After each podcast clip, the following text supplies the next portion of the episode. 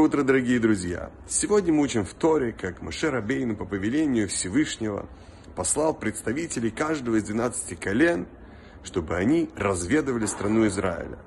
Их задача была в том и состояла в том, чтобы узнать, каким путем лучше это сделать, что лучше сделать для того, чтобы завоевать землю. Из этих 12 человек – только двое правильно выполнили свою задачу. Остальные совершили ошибку.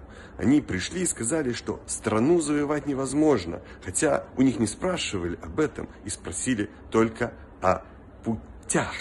Каким образом можно это сделать? В нашей жизни нам предоставляется возможность выбирать цели, цели и средства их достижения.